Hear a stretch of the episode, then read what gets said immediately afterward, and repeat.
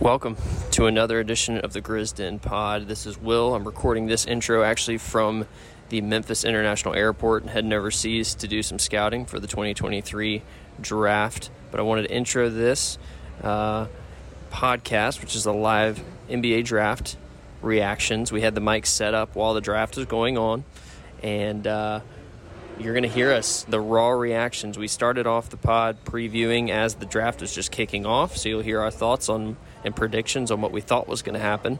And then the second section, we the audio got cut off a little bit, but the Grizzlies made a trade from 22 from their 22nd and 29th picks up to 19 to take Jake LaRavia. You'll hear our reaction, and then in the midst of that recording, the uh, the De'Anthony Melton trade happened. So you are really going to hear our live reactions there.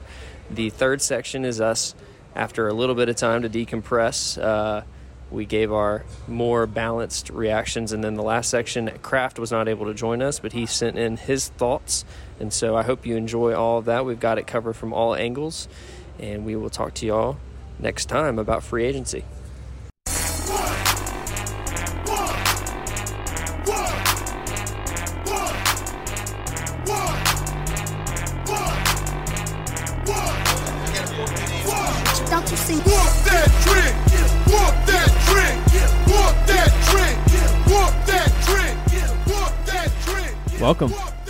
Draft edition of the Grizzden Pod. We know that if you're listening to this right now, the draft has already happened. You know what happened. We don't. We're sitting here, and the Orlando Magic are on the clock.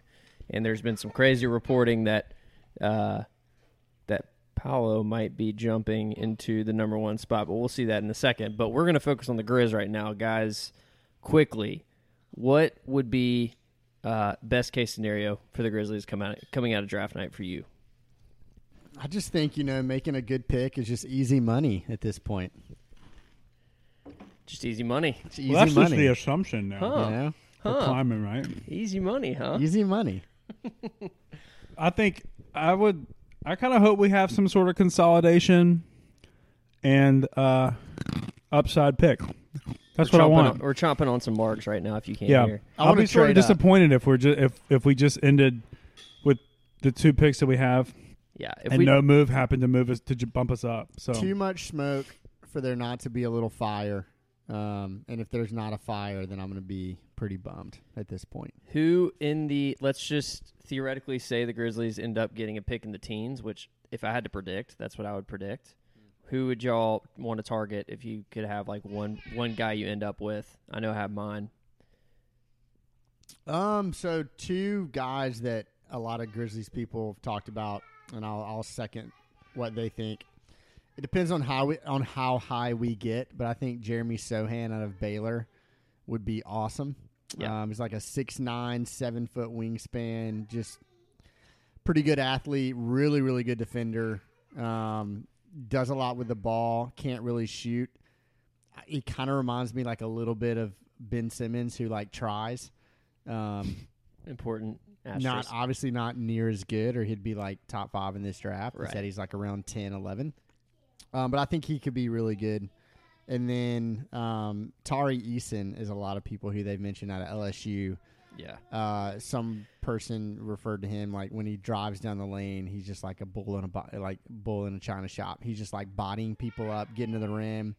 His like steal and block rate, I think, led the country by like over two percentage points. It just shows you like he's really active all the time, and I think he would be fun on our defense, switchable, all that kind of stuff. My guy's Jalen Williams out of Santa Clara. He's a six six wing and can just I mean, he's a three and D who can also create. And if I had to go through like my top two of Grizzlies team needs, it'd be secondary self creation and size with shooting. Um, so anyway, uh, pick is in for the Magic, and it seems like they're going to go with Paolo, according to Twitter. Wild. That is kind of crazy. So if you I wonder what I wonder if this. I mean, I don't know why I'm even saying this because it's a pod that people are going to listen to afterward. But it'd be really interesting to see if this shakes anything up. exactly, But back to Grizz centric, obviously. I got a Um, question for y'all. If we do move up, would either of y'all? How would y'all feel about taking um, one of the the two top bigs in the in the class, as in Jalen Duren and Mark Williams? What are y'all's thoughts there? If we move up to like 13, 14 range, and they're still there, I don't love taking uh, a center that high. I just feel Like, I mean, not that they couldn't help, but to me, it's like if you're going to take him that high, then you got to have a plan to move off of Adams at that point because Yeah. he can't. You can't have that many centers on your roster. Yeah. And I would rather take a swing with a wing. Oh wow, Paolo. Yep, confirmed. So we'll say Adams is um, expiring contract this next year.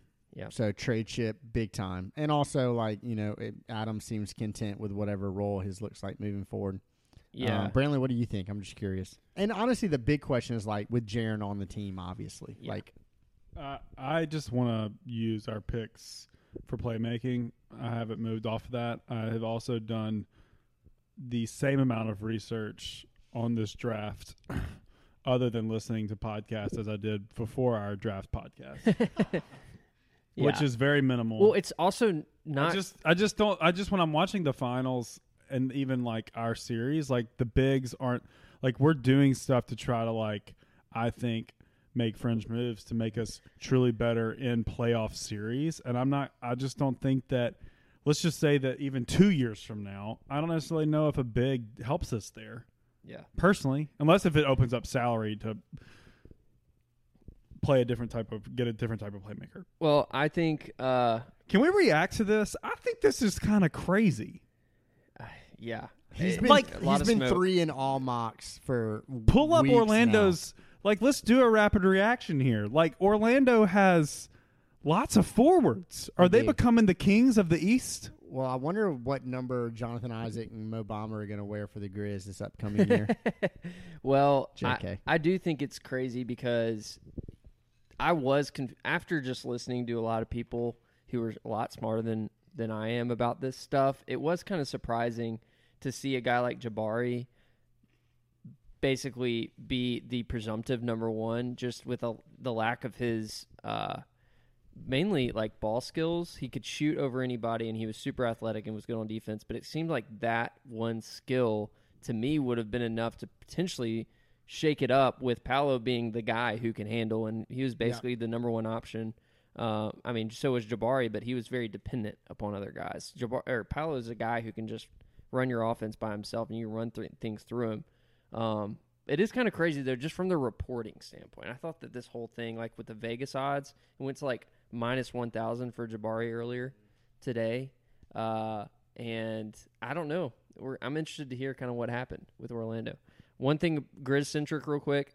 I could see any of Washington, New York, OKC, Charlotte, or Cleveland uh, moving out of their picks, and their picks 10 through 15. yep. So that's, yeah, 10, 11, 12, 13, 14, 15. 14, 15, because Charlotte, Charlotte has has the two. and You're 15. right. Yep. So those are things I'm keeping an eye on. It just seems very like I don't know. I could see trades with all those all those teams. And I will say this: we've sort of the past two years we've come in. I think national media has hyped draft day as a like. There's going to be a lot of movement. There's been a lot of stuff happening. That has not been the storyline for this draft. It's been about really the top three versus maybe like major movement. So it'll be sort of interesting. Like there may not be there's maybe there's no drama to be expected um, and that's why they're backing off of it. That was one thing that I we hadn't even had a chance to talk about. I thought was sort of interesting. Where I, at least maybe I'm just not paying attention to the right circles, but I had not heard as much of, man, this draft is gonna be nuts. Like I feel like I had heard in pre in the previous two years. Would y'all agree with that sentiment? Well, my Call me out if I'm wrong. Well, my question is: Is it different if you're a team that has a pick already in that in the lottery? You know, because it's like to me, our the conversation around our pick, if it was in the lottery, would we there'd be so much more chatter. Like we all three would have very formed opinions on who we like and don't like in the top 15. If you're in the 20s, it's just really hard to like get excited about anything because it's so unpredictable. And who, who knows who's going to be down there. So like why spend so much time just chattering on and on about like options when you potentially I don't know. And you don't know where we're gonna be. Like that's I kind of thought about that today. I was like, I've only looked at guys mocked like basically 16 and on, but I was like, man, should I start looking into these guys mocked at like 9, 10, and 11? Yeah. Just and that's why I threw out the Duren thing to begin with because I was like, wow, that's kind of interesting. But, yeah, that's true. All Well, right, real quick, last thing. What Yeah. do y'all think is gonna happen? Prediction For the Let's hear it. Grizz. Yeah, the Grizzlies. Grizz only. I think we Grizz trade. centric. I think we trade up into the teens. I think it's it could be uh, New York, uh, it could be New York or Charlotte. Okay. those are the two I feel the best about. Yeah. Um, I would not mind, for the record, having a Gordon Hayward potential Hmm. uh, trade there. I know that there's PTSD with the Parsons thing. Uh, with with Hayward, Hayward, I just do believe in our ability to potentially get off his money next season. Um, if we if everything goes wrong and he doesn't play a game for us, then he's still a big expiring contract to match salary when it's time to potentially make a really big move. I think there's an argument to be made that this season we're still building uh, because we're so young. So I don't know. Second pick is now in. I don't have. I I I just have a non prediction. I have a what my heart will say. I just will be mad if we don't have movement. Not mad. I will be like disappointed because I just really think we should have. And I I can't wait to grow dislike for Shet. Please call him He just shit. Please He call him Shet forever. Shet Holm, Holmgren. I know I know I'm mispronouncing his name on purpose. I His just dad has a video camera, like a handheld video dad. camera. Legendary He's going to be perfect in Oklahoma City. Uh, they're becoming like Utah Jazz of the Midwest. Indeed. he's going to be interesting to the watch. Caucasian invasion. That's right, baby. Yeah, my prediction is we end up in the teens. I could look wrong, and we're sitting around here for a couple hours waiting for the Grizzlies to pick in the twenties. Uh, Ty, do you weigh more than Shet? Almost. He weighs like a buck ninety five. I know that. If you think I weigh that much, then that this conversation needs to. Be. I weigh needs to be more than off Shet. air. All right, here's the last thing I'll Will's say. like, stay on track. Here's the last thing I'll say. Uh, the draft really does start at four. I'd be shocked if the Rockets didn't take Jabari, but I might be wrong here in just a few minutes. Uh, but the Kings have been the ones rumored to have like a bunch of calls coming their way. Not that it means anything, uh, but they are in a weird position to where there isn't a clear number four guy. Uh, it could be eye of the beholder. So who knows? That's I'll- we I'll- might jump on again and like literally. And that kind of does feel like a domino. Like it feels like Yeah. if it just if this stays chalk at f- like four through six, then it could just be another boring Yeah. chalk. Meaning like teams Everybody drafting their- that position, not necessarily what players go where. Right. I think there's volatile team. I think the Knicks are a great example. The Kyrie buzz has made this like a little bit more volatile than it could have been because the Knicks are like back to old Knick things, being like, let's clear space, let's go get Kyrie, like he's coming to us.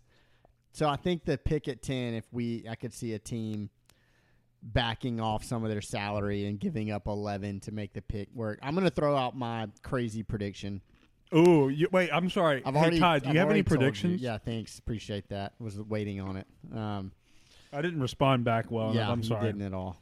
I thought we've been at this for a few years now, guys. Come. Gosh, his suit is shit.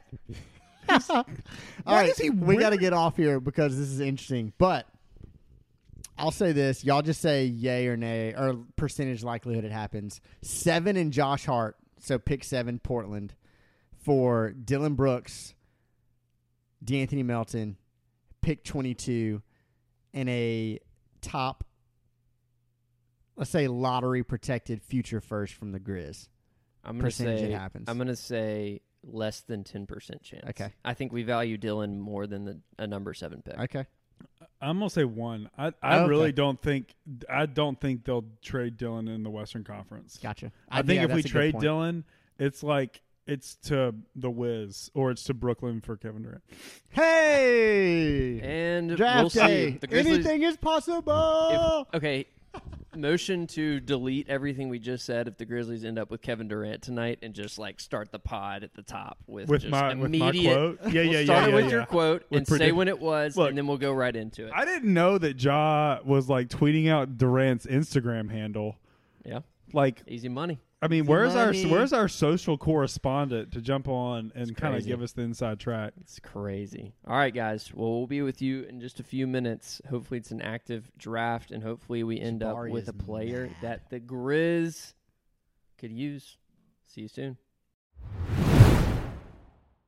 It's been pretty inactive as far as trades go, except for the Jalen Duren uh, scuttlebutt that went on. But the Grizzlies get Jake LaRavia out of Wake Forest. He's 20 years old. Um, he is a forward 6'8", 235. from Indianapolis, averaged 14 and a half points, 6.6 rebounds, 3.7 assists.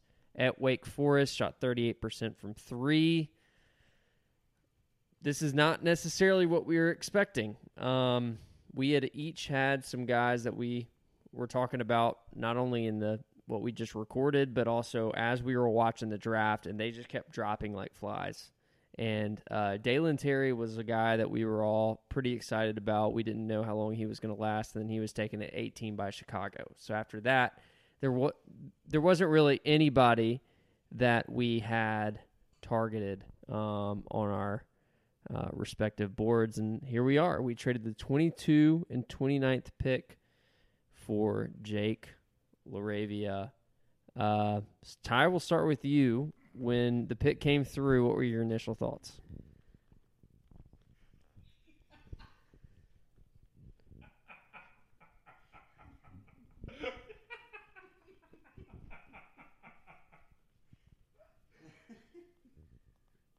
I was pretty bummed. Yep. I uh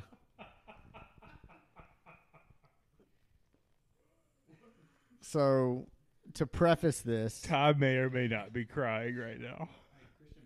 everyone knew the pick before I did. Everyone had checked the Twitter before I did, and I decided to just real time it. Um, and everyone reaction in here was kind of like, "Ooh, that's a little surprising." So I immediately didn't feel great. And then I don't think Jake LaRavia is like a bad prospect. I think he's a fine pick. What I don't get is trading up to get him. Um, I feel like he could have been there at 22, and even if he wasn't there at 22, I feel like there were guys that honestly I'd rather have at 22. Blake Wesley is a guy that comes to mind. Um, it just kind of fits what I wanted us to have a little bit better. Uh, you kind of read off some stuff about LaRavia. I didn't do like a ton of prep on him. I just he's just he's not like a great athlete. Um, he's, he looks pretty slow moving. Hey, get this. Ringer draft guide. The shades of Let's hear it.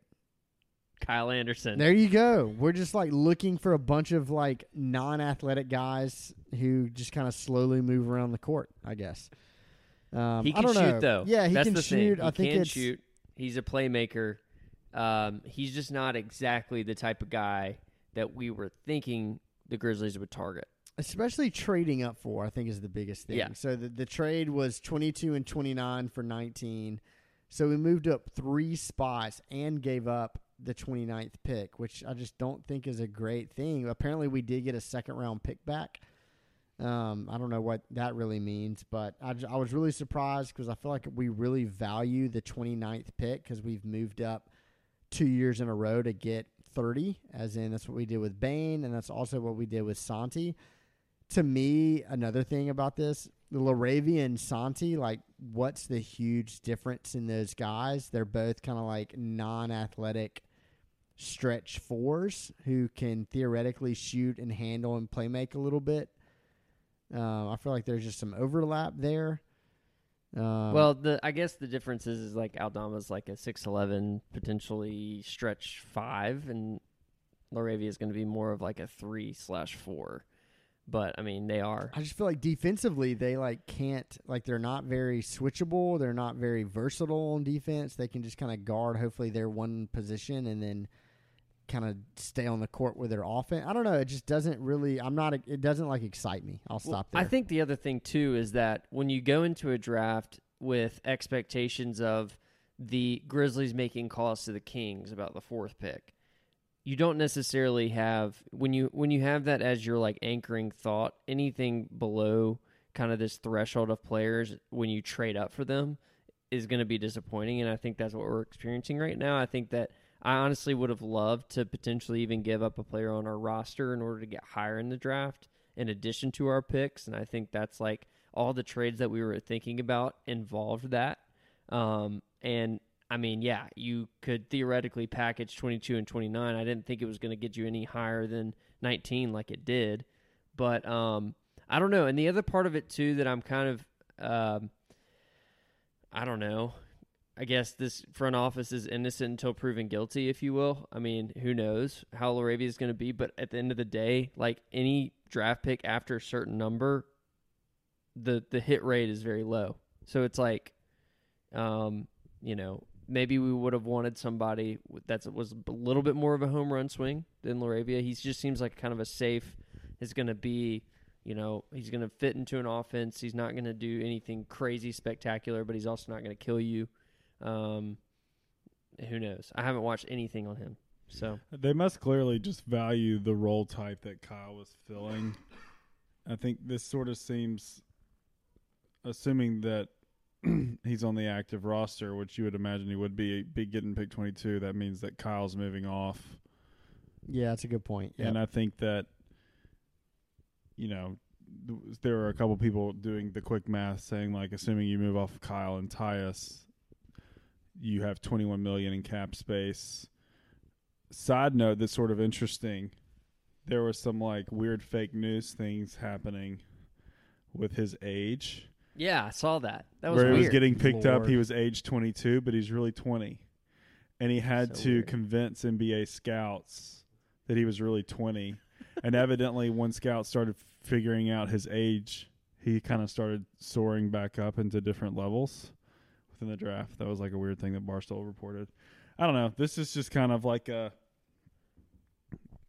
you know, Let's read. It's not very sexy. It's hard. It's hard to decipher. Let's read his. dis- Let's just read his report. Okay. Uh, pluses plays his role at a high level. He's a savvy cutter off ball who uses ball fakes to finish inside. On the break, he runs the floor hard to the corners.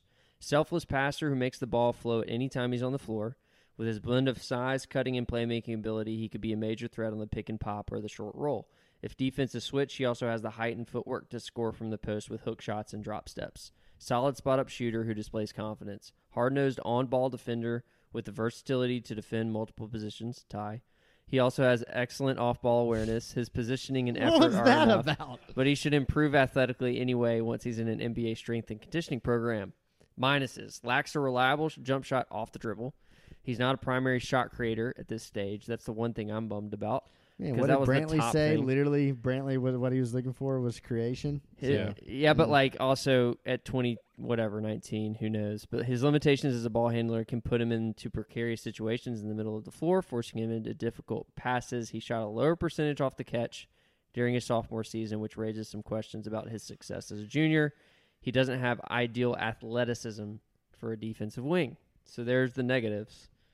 And we'll see. I, here's my biggest question is are you positioning yourself here at this point in the draft um, to have a guy who may not ever make it onto the floor in your season? You're just getting a guy who you know can fill a role that's a big wing, who we've said is like the least, you know, the most scarce resource right now in the NBA, and you have your sights set on free agency, and that's what, and that's where we are. Like, are we destined now for the foreseeable future to be late in the draft and to sort of have our expectations be really high, and now you know maybe that's not the answer anymore. We kind of got lucky with our Bane and BC picks later. And then now we're going to be sort of in this position where we're kind of getting what's left, and we have to do best with what's left. Interesting thought. Um, I'll say one thing that a friend, uh, shout out David Haba, just texted me. So Wake Forest before they added LaRavia. Oh, oh, oh, oh! Sorry, sorry, sorry, sorry. We got a big trade right now to report. okay. Philadelphia is trading the number 23 pick to Memphis for De'Anthony Melton. Sources tell ESPN. Wait. Consolidation. wait, what? Philadelphia is trading 23 to Memphis for De'Anthony Melton. That's it. Just twenty three for Melton. That's it. Uh, Kessler just got taken at 22. Great. Get him all good. Don't want him. Can Wow. I finish my thought? Dude, From- we from just my opened friend up David some Haba. space. Yes. We did open up space. friend that has wanted De'Anthony Melton for the entire year.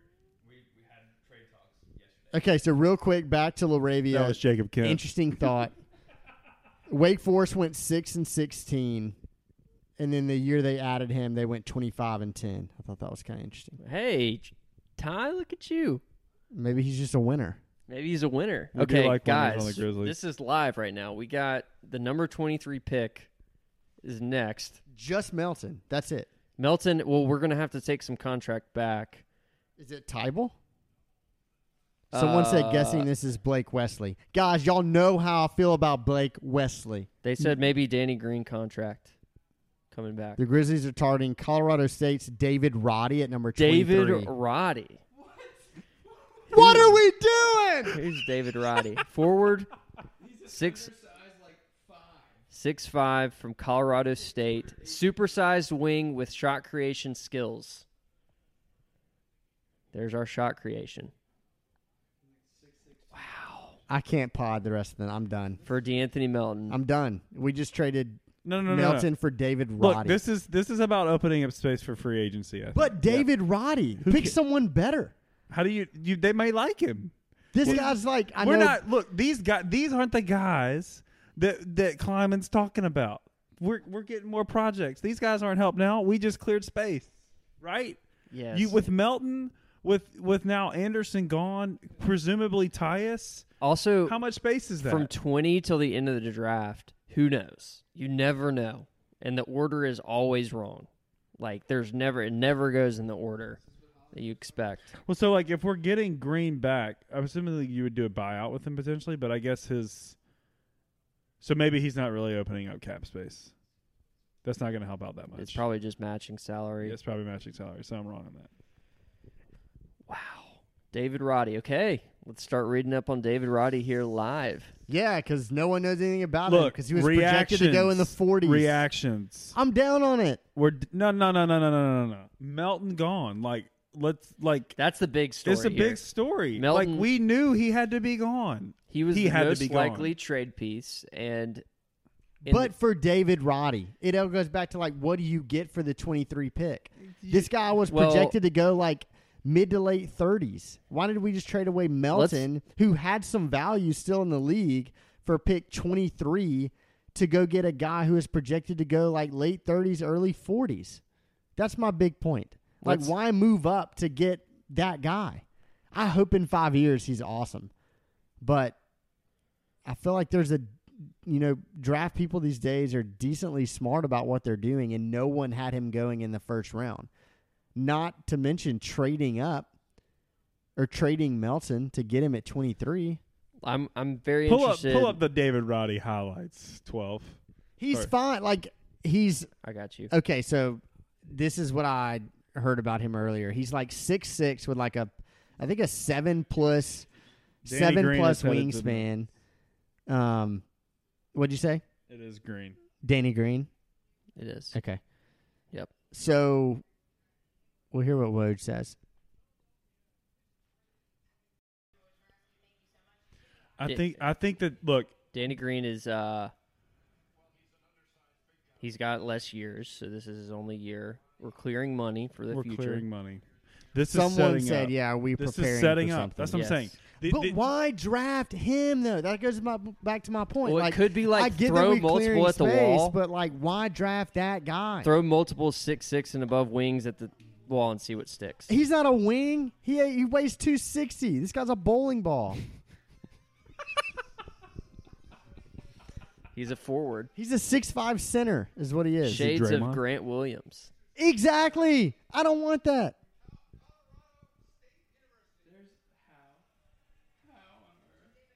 All right, we're, we've got his highlights now on the screen. I'm surprised they have any. I'm kind of kidding. Like he's probably good, but I just think like there's a He is reason thick. he's thick. he's thick. Oh, but he's got some. He's got some. He But got some I, vert. guys, the point is we moved. We traded Melton to get to 23 to get him. That's the question we need to be asking is it is the Melton trade about this offseason or is it about next offseason? Again, I, re, that like point doesn't matter. What I'm saying is why draft that guy. Is my point. Like I get the Sure. move, I get freeing up the space, makes a ton of sense. Hey, I have a question. Do you like Makes a Jake? ton of Do you sense. like Jake Hallman? yeah, He- he's, he's fine. He's like, this is the third year in a row that the Grizzlies pick all my guys. well, I hope he's right.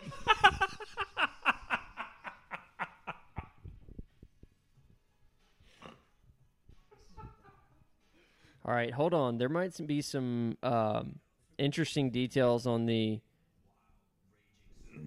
on the. Uh, oh, I don't think his. I don't think Danny Green's contract is guaranteed. Well, I guess we'd have to guarantee it in order to make. They're it. saying that we have to get enough of it just to make it work. Okay, I So think that's that's, about really more interesting. Space is what I'm saying. that's really interesting. This is all about. There's other stuff in the works, is what I think. It may not all Yeah. happen tonight, and it may be even about next year. There's just more stuff in the works. Like, just keep going back to what Kleiman said in exit interviews. That's all I'm saying. And if Hollinger really thinks he was hearing interesting things happening, is he still plugged into our front office? I don't know. He's got to be. Wow. So Danny Green's ten million dollar contract salary. Yeah, for that's what we're saying. 2022-2023 season. It's will non-guaranteed. Become, will become guaranteed while he recovers from his torn knee. Yeah, no, he's not going to be on the roster. All Other- right, other expand on that. thing- Will expand on that. What do you mean? We don't have enough roster spots for Danny Green. I think if we're going So to do we just these draft rookies- David Roddy to just waive him in, in the preseason? No, no, no, no. He'll be a two way, But still, a two way. We just drafted a two way guy at twenty three. If depends on how many guys we keep, there could be a bigger or, trade. or is like X out. I hope I'm so wrong, but my gut feel I might not be able to sleep tonight. Let's look at the Grizzlies roster now. Dude, you're such a like up and down woo girl, man. I Chill know. out. I know. I can't Like- help myself. Tell me one bad thing this front office has ever done in the draft. Name one. Santi trade up is the only one right now that has the potential to be wrong, but we have no idea. So okay, to Bad? your point, It's not bad. it's No, not bad, 'cause but it's the 30th apparently pick. we Yeah. we traded up for a guy that no one really saw going that high. Dude, you're thinking we did that checkers. We're both playing last year. chess. Maybe so. Maybe so. I'm just Like, telling we're you how I playing, feel. Like three games of chess at the same time, I while hope you're also right. knowing every move on the ceiling. I hope this you're is right. just like you can't. This is not Chris Wallace. Bleep me out. this is not Chris Wallace. I was in hoping the not to draft. edit tonight, Brantley. I'm God. No, I- it's really it's really not. It's and this is okay. Here's the deal with the Grizzlies. We are showing that there is no like mock drafts do not matter.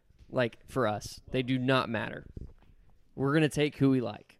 I get that mock drafts don't matter, but I, again, back to my point, I feel like these guys do this 365 days a year. Like these draft experts, maybe they don't hit on all of their prospects, but they they know the range that these guys are going to go in. Two years in a row, we Yeah, have they do. They're up. like Desmond Bane should go thirty. No, everyone had Bane at like 22 or 21. So I get moving up for a guy that fell. That makes sense to me. What doesn't make sense to me is everyone has LaRavia going like late 20s, and we move up to 19 to get him. Everyone had Roddy going like mid second round. We trade up to 23 and give up Melton, who is, I feel like, has decent value to get him. Last year we did the same thing with Santi. Yes, the book is still out on Santi. Also, you could argue we did the same thing with Ziaire. Everyone was like, "Oh, they could have gotten him at 17. Why did they trade up and take back salary to get him at 10 when he could have been there at 17?" This is my point. I don't necessarily like the guys may work out. They both may be really good players. I'll have no idea.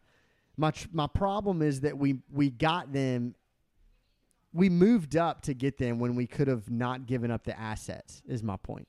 Sure. And you might be right. You might be right. I'm just very I'm really interested to hear or as more analysis comes out about this trade, how many teams did they call about De'Anthony Melton and just say what is your best offer for Melton? Like is there a chance that this was the best offer for Melton? Who knows?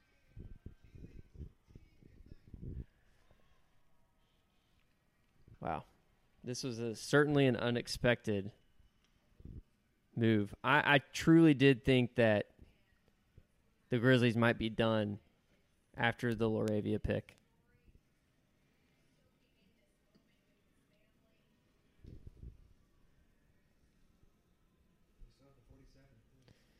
Yeah, we still have a second rounder, too. Nembhard, please. All right. Well, we're gonna we're gonna decompress a little bit. May pop back on one more time. We'll see. We'll see how it shakes out. We've had a few minutes to watch some video. We watched the tape. We uh, read up some more. Ty got some more thoughts out, but we just decided to turn the mics back on because we're just we're just tossing it around. We're basically podcasting without recording, and we thought that was dumb if we have the equipment in front And of us. spoiler alert: the guy who I said a second ago was just like woo girl up and down volatile.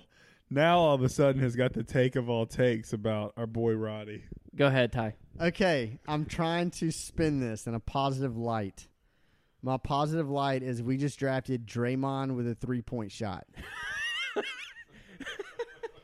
I mean, guys, That is peak ceiling David six six. yeah, but is that worth trading Melton for? 260 pounds. I said his utmost ceiling is Draymond with a with a three point shot.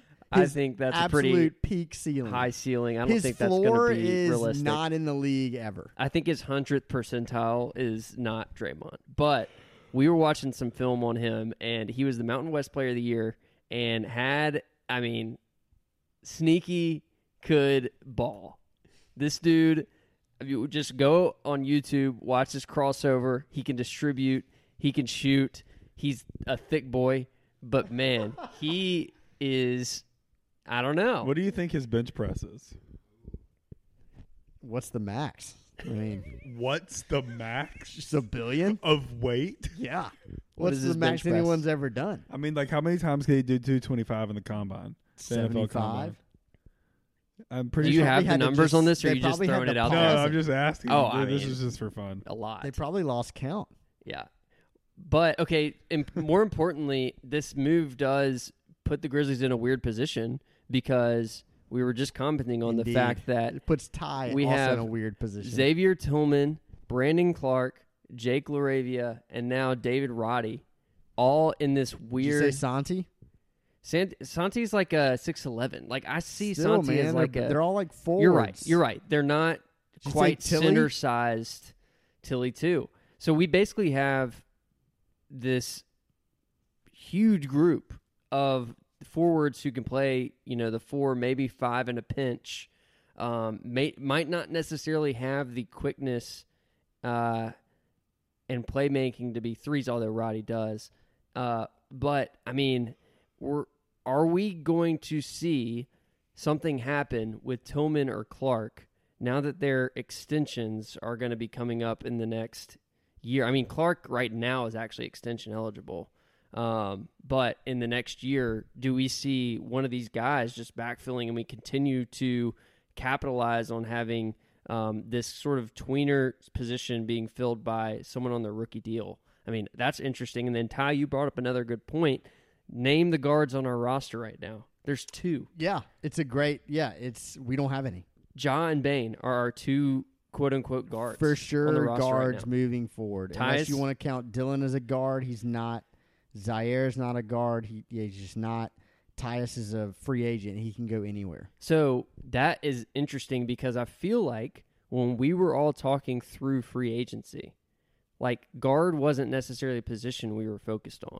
And I think that for, for whatever reason, eh, when we were looking at the draft or whatever, like there were some guard size guys that we discussed. And I don't know. I mean, that's going to be an interesting subplot moving forward into free agency and, and who who's going to be there. Um, I was working on pulling up my list. So the two guys that I immediately thought of, which we've mentioned before, Gary Harris. We talked about that in our last podcast about Melton Insurance. Almost, he's a six four guard who can defend, plays really hard. Was pretty good for Denver until he got hurt, and then he's kind of never been the same since. But he did shoot a really good percentage from three last year playing with Orlando. And the other guy, Brantley, I'll let you take the reins on this because he's like your favorite free agent, is Lonnie Walker. Yeah, I just I think that he could fill in and maybe be a little bit of an upgrade or just a different shot at a Melton type player. It's kind of like I think the Melton role is needed, but we need someone who can show up when the moment matters. In the selective minutes that he's going to get. Delon Wright was another free agent we discussed. Yep. Another guard who can play Backup multiple point positions. guard and play maybe a little bit. But it does it fits the bill like I'll kind of like I, I need to calm down with my negativity. I'll say that. But if you think about what we're trying to put around Ja, Bane, and Jaren, it's these versatile wing slash forwards that can do a little bit of everything and can create a little, shoot a little, and they're smart. And if you read anything about Roddy, literally that is his profile. And LaRavia. and LaRavia do a little bit of everything. They're both really good shooters. Jacob, you were saying that Roddy shot over 40% from three this past year. Is that correct? 43% from three this past year. Um, LaRavia was at like 38%. So both are decent shooters. It seemed like Roddy had the ball in his hands just like literally all the time for Colorado State. Um, so maybe he can create a little bit, play make a little bit. Um, I don't know. It's just going to be our roster just looks so different than what I expected, and I also think these draft picks are so different Yes. than what I expected. And I think that's. I mean, I know nothing. Like I literally know nothing. So I think I also need to remind myself of that. Is I don't have any inside track. I'm not watching these tapes. I'm not interviewing these guys. Clearly, Kleiman has a very good track record, and I think I'm literally telling myself this that we need to trust him. I need to trust him until proven wrong. Victor Oladipo, also free agent. TJ Warren, we talked about, who can play the two if you really need him to, but he's six eight. Uh, he'd be right in the in the lineup with these guys. But yeah, to me, it's like if it doesn't necessarily like basketball now is becoming more and more positionless. It really matters a lot if you can do multiple things on the floor. Like you think about the two positions that are becoming the most, I guess you could say, like marginal and it's small point guards who can only play point guard and centers who can only play center. And that that's their role. It's like those are the types of players. That's why Tyus Jones is in a weird position right now. He doesn't have this giant booming market. I mean we'll see what happens with him but it's because he's a pure point guard and he's a great point guard but man he can't necessarily like when he was in playing the two we were always in a weird position defensively because it's like gosh i hope they don't take advantage of this and same with centers. It's like if you if you have, you know, I don't know, name any, I don't know, JaVale McGee type. It's not like he can play the four. You know, it's it's so I think it's interesting that we are projecting this in the way that we're drafting, just in, in the way that we're getting guys that can truly potentially play two through four. Um, and yeah, I mean, Jaren at the five is just going to increasingly become more and more important. It seems like because it's not like we're going to draft guys that are taller than him.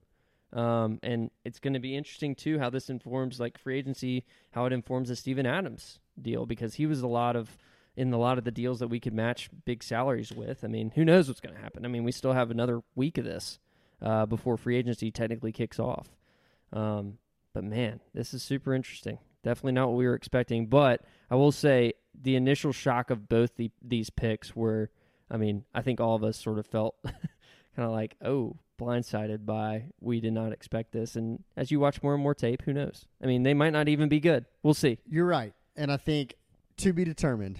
TBD. Because I always get frustrated with draft people that immediately grade. Like Yes. again, I keep going back to this. Kevin O'Connor literally said a year ago that he'd rather have LaMelo Ball than Ja. Like if you ask him that again, and if he told you the same thing, then you would try to you know have him admitted because that's the craziest thing you could ever say, right? Like, so you don't know, you don't know. Um, and I think surrounding again, I'm going to repeat things I said, so I'm just going to stop talking. But I'm I'm really curious to see what happens next because people talked about, you know, before this whole process, like, hey, there's no holes in the Grizzlies roster. Everyone kept saying that, right? They just they can they can take a big swing on a guy. They can take someone who they can like almost draft and stash a guy or something like that. Now that's flipped. Like we kind of do have holes in our roster, right? Like we just talked about the two guard spot. Like we have those holes, and now it looks like we need to fill it through free agency, and we clearly have the space. We have plenty of space to go out and do things for sure. Um, I think I think I'm just surprised, and I need to open my mind a little. Well, this is also like. again we we mentioned this, but this is not only about this summer; it's about next summer too. That's when Ja's Max kicks in. Uh, we have now about ten million more dollars of space that we opened up through this trade, and uh, this is I mean, Melton had a role on our team that was important but not necessary at all times, especially in the playoffs when he had his struggles. Uh, he was the one guy who was in just about all of our trades and our offseason podcasts. So it really is not surprising to see Melton gone. What is surprising is is the trade that he was ultimately in. Um, but we'll see. I mean, I was saying to these guys, I don't know how. I'm sh- I'm sure that Kleiman called around to everyone and was felt that this was the best deal, and so we'll see how it goes. Um, the Grizzlies still, as, as of right now, have a second round pick. It probably won't be for another couple hours, so I'm not sure if we're gonna record when that selection is made, but um, we'll see. I'm still campaigning for Andrew Nembhard. We'll see where he falls. Yeah, and I don't know if we mentioned this, but it seems like this definitely clears the way for Kyle Anderson to go elsewhere. I don't know if we mentioned that, but it just this really seems like that's not you know he's not going to be back with us because if he is, then man, we just literally drafted like four of him. It seems like. Ty Ty Washington at 29 went to Houston. Interesting. Interesting. All right. Well, we'll have more. We'll have more on this. What do y'all think? I just want to ask you, like, what do you think? Um, just gut reaction, because y'all know how I feel. my gut reaction is it was not how I expected tonight to go, but I am less concerned now with seeing the fruits of this draft and more concerned with seeing the fruits of free agency. Like the draft now to me seems way less important than I thought it would be in our offseason So, plans. what do you think our front offices, Brantley? I'll let you go first. What do you think, like, the goal of these two picks were then? Like, if both we felt like they were, we personally, which again we know nothing, feel like they were reaches, and you just, Will, you were kind of mentioning like maybe the draft doesn't mean it. Well, then what was like moving up for? What was trading Melton? You know, like what what do y'all view that as? Just like the goal of the draft, the point of the draft, stuff like that. I think there's a chance they really liked LaRavia, and they're gonna move up to get him. I think, I think the, you know, the Melton trade piece of this is more about getting off of Melton and getting a guy that you sort of liked at that spot, regardless of whatever, regardless of where it was falling. And, but I, I do think that this this this is setting up to be a roster at the start of the season that's just going to look role players are going to look very different. There's a you know, let's just say Kyle's definitely gone, Melton's gone, prob probability Tyus is gone. Those are three players that contributed a significant amount in the regular season to being, you know, the second best team at times in the NBA or the best team, you know. And so whether they're thinking they have to fill those roles this year or it's setting up for um you know maybe the next 3 to 4 years I think that's that's left to be determined. But I think that they're doing stuff to set up for that and getting off of some mid or middle sized contracts to be able to set up to make some moves. And these guys I think are f- going to fill some roles whether it's immediately or within three years that those guys filled and they sort of believe that we need in our system as a role player perspective. So I really think it's going to be. I don't. I don't know if we can necessarily say we know what's the impact for this next season is going to be with with these moves. I just think they're kind of small. They're chipping away at things to do some resetting on the fringes, but fringes of positions maybe even six through nine if something starts to happen with BC or some of these other the obvious areas of the roster that need to get that continue to get consolidated. It would surprise me to see a Tillman or BC moved in the next couple of weeks based on what we just did.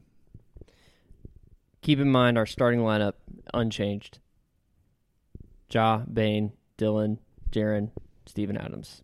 BC, not gone. Zaire Williams, still here. So you got a top seven. You don't your point guard is in limbo right now. We'll see what happens with guard. that. Huh? Your backup backup point point guard. Backup point guard. So, I mean, you think about a playoff series, like if let's say Tyus ends up back, your top eight are there. And Melton was on the fringes of that anyway. So, I mean, at the end of the day, we're still the same roster that won 56 games and competed hard in the playoffs. And we'll see what happens. So that was going to be my next question. Are we worse? I do not think we are worse. The only thing that could make me a little bit hesitant is to see what happens with Tyus Jones. Hmm. Because, I mean, he was such an important piece. And at this point, now I'm wondering, you know, what happens? I mean, what happens with Tyus? Does this make it more or less likely that he's with us? Um, because a lot of these teams in the first round drafted guards. Detroit was one of them. Got their point guard potentially. You know, um, Washington, whether or not what's his name, Johnny Davis Johnny is a point guard or not, yeah. we'll see. Um, Yeah, Tyus, he, if he's going to test the waters, he's sort of said he wants to try and start.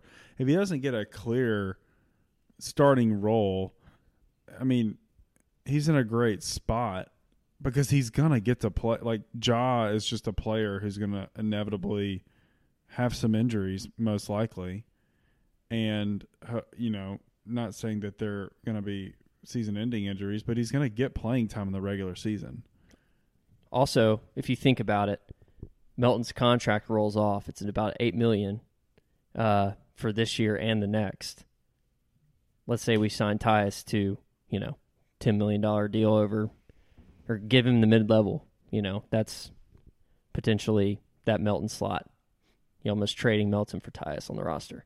Yeah.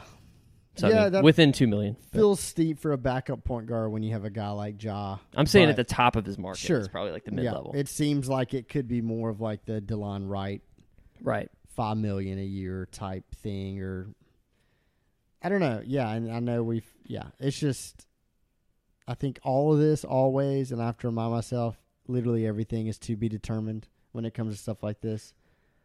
You never know who's going to pan out. I remember the year that the Hawks drafted DeAndre Hunter and Cam Reddish. They were like two wings to flank Trae. It's going to be awesome. I'll also never forget when the Mavs traded for Tyrell Terry or picked Tyrell Terry at 31 and said he was going to be the Seth Curry replacement like immediately. If y'all don't know, Tyrell Terry is on our G League roster. So that should just tell you how that pick turned out. So I think no one really knows. And I think I have to remind myself of that too. Yep. I mean, all the emotions on this podcast, all the emotions. The ups and downs. The eh? uh, first round of the draft is now officially wrapped up. That's probably going to wrap up what we have. Uh, we'll we'll talk through whoever the Grizzlies get in the second round, as well as free agency on our next podcast, and that'll be the next time you hear from us. Um, but hey, do your studying up on Jake LaRavia and and Roddy, because I can assure you that none of you watched anything on them before this draft. I'm confident in that. So for Brantley, for Ty, I'm Will. Actually, you know what? We might get a little something from from Kraft here. He might send us a little recording, so you might get to hear from Kraft here at the end. Um, but thanks for joining us. We'll talk to you soon. Well, what a crazy NBA draft day. Uh, it was very different than what I was expecting for the Grizzlies. And um, and all the mock drafts seemed to be wrong. Uh, but because I was out of town, I was not able to join Will Ty and Brantley to watch the draft or record a pod with them. I'm still really sad about that. And uh, however, they were nice enough to let me give my quick reflections at the end uh, of a very long night. And I don't really know what their thoughts are, so I'm looking forward to hearing them soon. Uh, so hopefully, uh, my thoughts are not too repetitive. Although I would like, uh, I don't want to disagree with them too much because then I would worry about being uh, wrong. And uh, but uh, but I look forward to hearing what they had to say and what their reactions were as the draft was unfolding. So officially, as I'm recording, the Grizzlies have five new players. Uh, we traded basically 22 and 29 to Minnesota for uh, Jake LaRavia. I'm probably going to mispronounce all these names, by the way. Um, and a future second.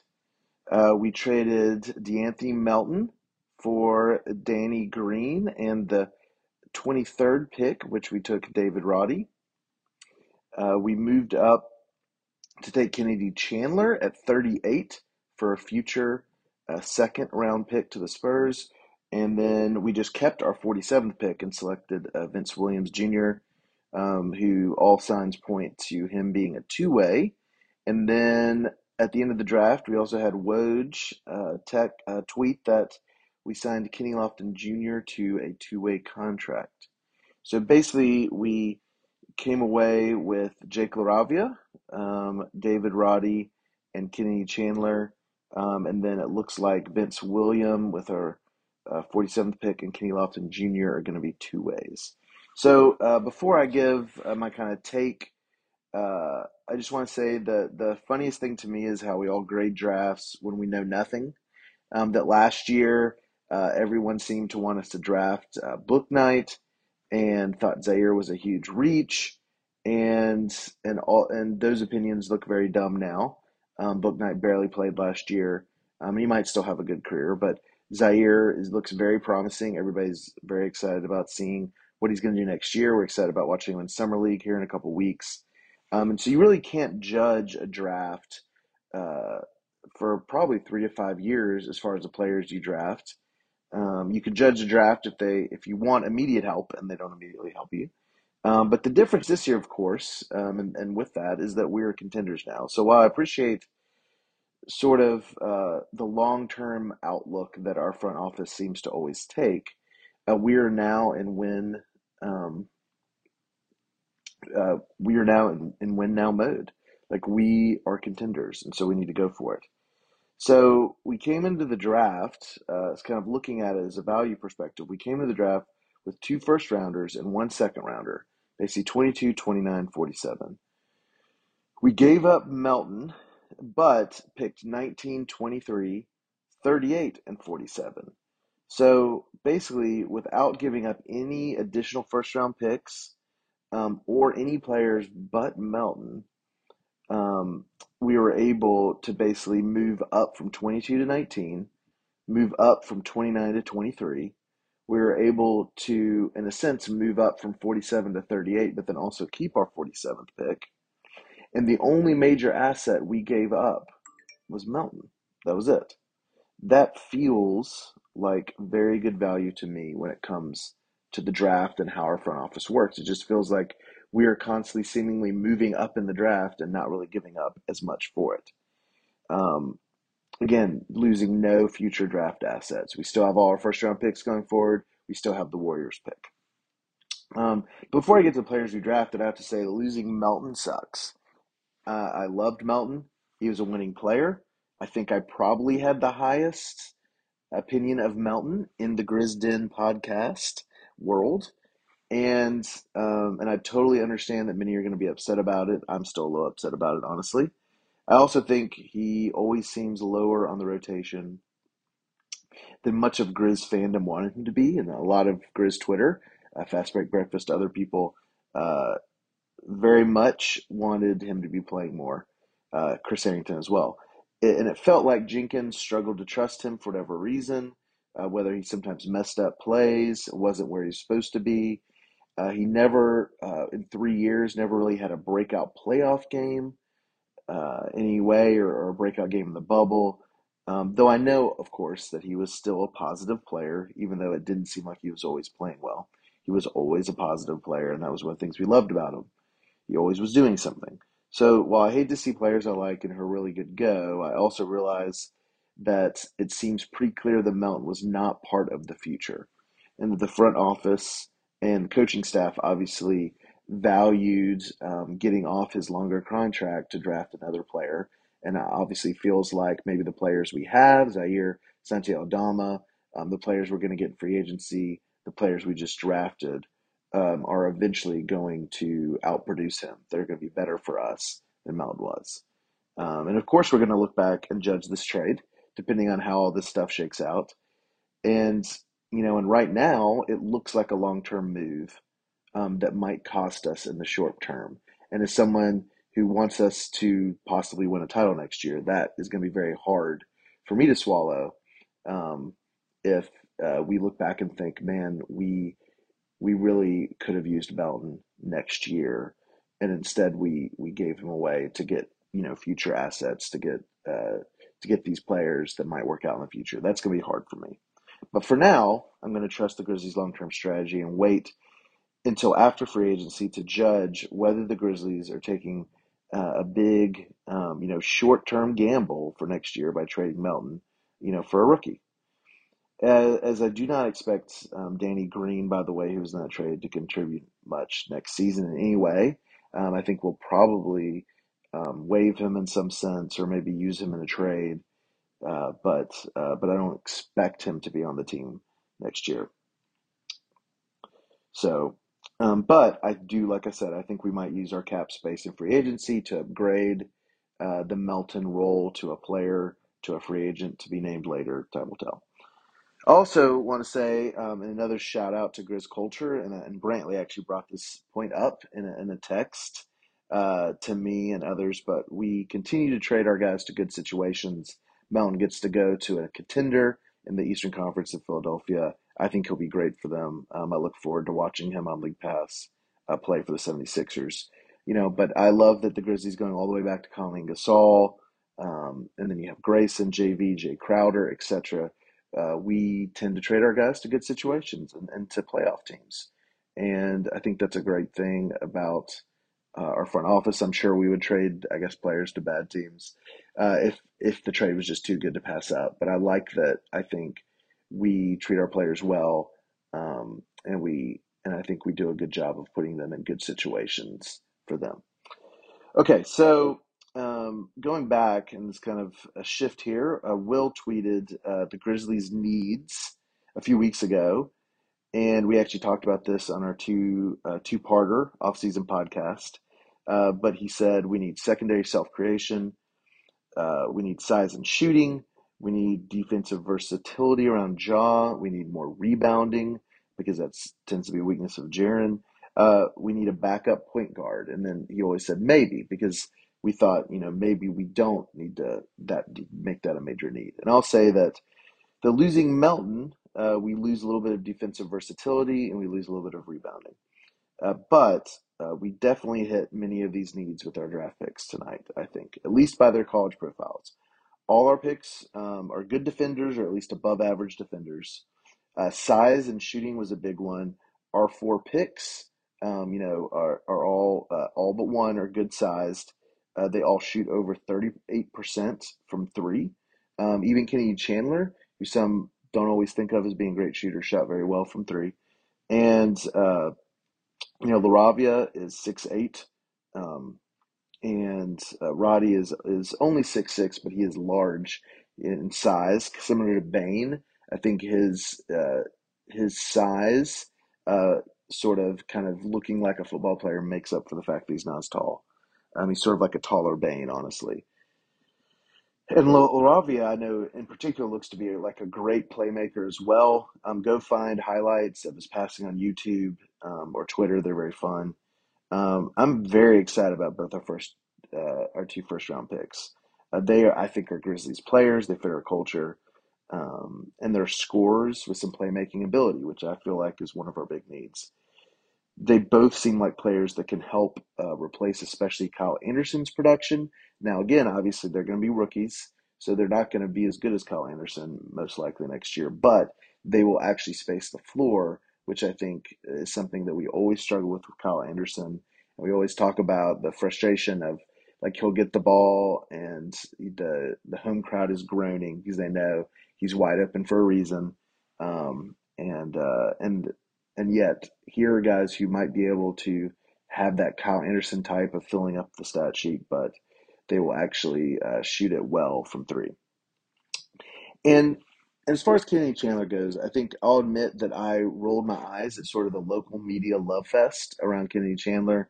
Um, I can get often frustrated um, with a lot of Memphis talk radio and and who tends who uh, many uh, journalists who tend to be college basketball people and always seem to like uh, want to talk. You know, want hope that the Grizzlies will draft local kids or college basketball players they know, um, and and often you know don't really understand the NBA game much. Um, and I also think, uh, you know, because of Kennedy's size, I was a little reluctant to look at him um, because I don't think he'll be able to play with Ja much because that's just a really small backcourt. Um, but he did shoot it well. Um, he's an elite defender, which is a huge deal because, again, defensive versatility around Ja. Um, the fact that we can bring in a point guard who is an elite defender, unlike Ja, could be very fun. Um, he's also just a fun player. He's a really good player. He's fun. Anybody who watches NC basketball um, knows that. And I have no problem grabbing him in the second round. I think that is great value. Um, he's just a too good of a player, and, and as you know, if you follow like Instagram or anything, he has a great relationship with Ja. Um, they know each other. Ja sort of, um, you know, talks about mentoring him, and so I think Ja is very happy with this pick. Uh, so I would, n- while I would not have used a first rounder on him, I love that we got uh, that we got Kennedy. Um, you know, as our potential future backup point guard in the second round. I just think that's great value, great pick where it was. Um, I'm excited about that. Um, and, and, you know, and the Memphis enemy is very excited that we have a Memphis kid coming to the Grizzlies. Uh, I don't, by the way, don't think that necessarily this means Tyus is gone um, because I'd be surprised again if the Grizzlies made a pick like this and then expected him to really produce as a rookie next year um, in especially highly tense playoff situations. Um, I know it'll only be eight to ten minutes, but that is a big deal, and I don't. Just, I still don't think the Grizzlies would put that on a rookie, but we'll see. Uh, and then Vince Williams, which I don't know as much about. He just seems like another good player who is one of the top players in his conference. Uh, the Grizzlies love these conference players of the year, these first team all conference guys. He also shoots it well, obviously above 38% from three, fills up the stat sheet. Seems like does, you know, smart, high basketball IQ. Um, but again, I really expect that he and Kenny Lofton Jr. are going to be two way players getting reps with the Memphis Hustle. I don't expect to see much of Vince Williams Jr. other than summer league and in preseason. So one reason I'm optimistic about this draft is that we drafted to fill some needs uh, that, you know, again, looking at all our stuff, we were top of the league in almost every category this year, but shooting. We were terrible in shooting. And it was always one of those questions of, well, what happens if we actually could shoot well? Just how amazing would we be? And we drafted a bunch of shooters. And I just really like that. I really love that we drafted a bunch of shooters who are going to help space the floor um, because that is, you know, that translates. If you shoot really well in college, you're going to shoot really well in the NBA. I also love that we moved up to get players. I think it shows that we target guys and go get them. Uh, we don't just pick the best guy available. We go into drafts with a plan and we execute it. And I think that buys me a lot of trust, uh, especially with their track record, which has been great at drafting players. You know, so much of, of Grizz draft history, and if you've been with the Grizz from the beginning, was reacting to what was going on. It was never being proactive. It was also our GMs complaining that the guy they wanted got picked right before uh, their pick, or or that they were picking between two guys and then they end up picking the wrong guy, and then you have all these leaks come out after which people they wanted more, and all these like this infighting between the coaching staff, the front office. It's just it's just terrible. This was the Grizz drafting history that we grew to just hate. But we're a great front office now, and we get the people we want. And we're going to make mistakes, and we may have already made mistakes. You know, we haven't seen yet uh, a ton from Santi Aldama. Um, we're going to make mistakes because everybody does. Nobody, you know, hits it 100% of the time. But I love our process. I love that we go and get guys. You know, that we don't wait around for this player or that player to drop to us. We go and get them. And I love that. And so, with that, um, you know, I'm positive. I'm excited about this draft. Uh, I'm, I can't wait for Summer League. Uh, but quickly, I just want to address, you know, what I'm sure to be some complaints about coming out of this draft, some nerves coming out of the draft. Um, one, um, you know, one big complaint will be we could have gotten these first two round picks. Um, you know, we could have waited. We didn't need to go move up to get these guys. They would have dropped to us.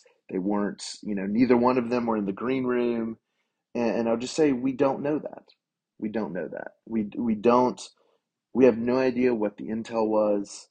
Um, you know, all the mock drafts were horribly wrong all night. They didn't even, you know, they didn't even get the top three right. Nobody knew where anybody was going to pick.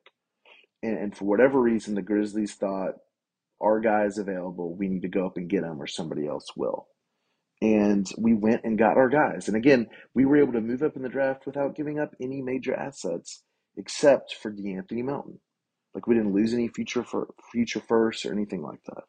And yet we still were able to move up and get our guys. And I and I love that. And we don't know. We don't know what their intel is, and we'll never know. But they got the guys that they think you know deserve to be their first round picks.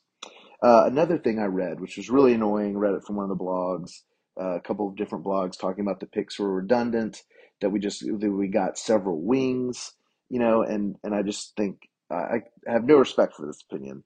Um, you know, you can never have enough good wings. If you look at the playoffs at all, I mean, there are times when it's basically like one guard and four wings, or maybe one forward and four wings. Like you can never have a good a good uh, enough good wings. You can never have enough good playmaking um, wings and good shooting wings. And I feel like we went out and got um, two uh, good productive wings, maybe three with Vince William too. We got three uh, college players who produced well from that position with size, shot it well, and we got a point guard who shot it well, um, plays his position as well. And so I don't think the picks were redundant. I think we addressed some needs. And again, also, you know what? We got we got three shots at getting a really great wing.